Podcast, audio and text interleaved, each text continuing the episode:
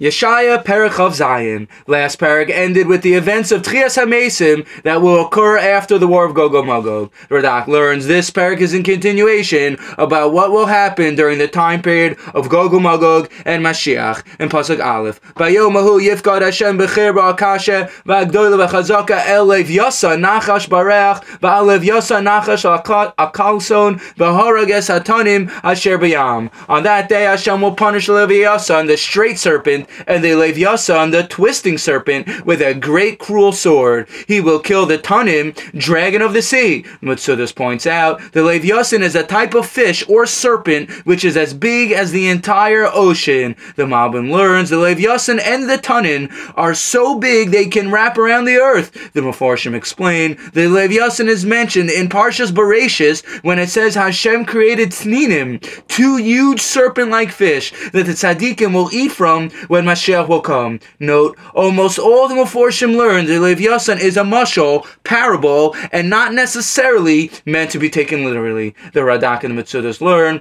the two Leviathan are male and female. They represent the great ideologies or kingdoms of the world that will be Edom and Yishmael. Edom and Yishmael will be destroyed by Hashem in the times of Gog and Magog. Radmad Vali learns the Leviathan and the Tanin are representative of the evil, evil husks of impurity Hashem will remove from the earth. In Pasuk Beis through Hey, Yeshaya prophecies continues. On that day, the vineyard of Am Yisrael will sing a song to Hashem. When Hashem Hashem was Yisroel's gardener, constantly guarding and watering the vineyard. And if anyone tries to ruin the vineyard, i.e. Yisroel, Hashem will burn them with fire and go to battle. But if someone takes peace in Hashem's vineyard, Hashem will respond in kind. In Pasuk Beis, Pasuk Vav, Habayim Yesharis Yaakov, Yatzi Sufarak Yisroel Molo Pnei Tevel Tnuva. In the days to come, Yaakov will take root, Yisroel will start to bud and flourish the surface of the earth will be covered with fruit. Rashi explains, don't the nations of the world know what happened in the first first redemption of Yisrael in Mitzrayim? Yisrael will start to sprout and take root until they are redeemed. The Mitzudas and Radak explain, the nation of Yisrael will finally take root and start to grow because they will no longer be cut down by their enemies. The Alshich HaKadosh learns, not only will Hashem allow Yisrael to stop being prosecuted, but Hashem will allow Yisrael to properly properly flourish, as Hashem will give Yisroel more good than they actually desire. And Pasuk Zayin through Yud Beis, Yeshaya continues to relate. The gist is, Am Yisroel will be forgiven for all their sins because they have suffered and be tortured through exile. All the idol worship and false gods will be destroyed. Strong cities will become devastated. Hashem will not have pity on the prosecutors of Yisroel. And Pasuk Yud Gimel, which is the end of the parak, it says,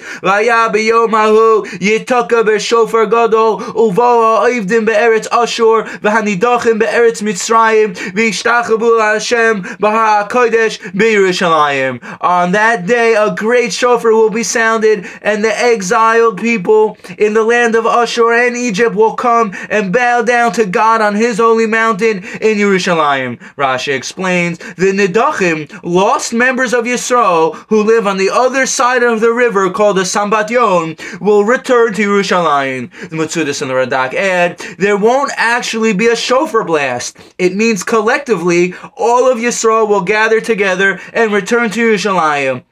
It'll be as if a shofar was blown. There will be a huge ingathering of the exiles as all will join to serve Hashem on Har Moriah at the third at the third Beis Hamikdash, the Alshich HaKadosh learns, these events will transpire prior to the building of the third Beis Hamikdash. As one by one, people will come to Yerushalayim and serve Hashem. The Alshich notes, first, there will be a Kibbutz HaGalios, in gathering of the exiles, then the third Beis Hamikdash will be rebuilt. The Svarim HaKadoshim add, what does it mean? The Nidachim will return to Yerushalayim. The people who feel pushed away and far from Hashem as when Mashiach will come, each person who is suffering will see how each event in their lives was completely good and orchestrated by Hashem. This contains the secret of tshuva coming close to Hashem. As a person's zdonos are not zechuyos, their intentional sins will somehow turn into merits for them.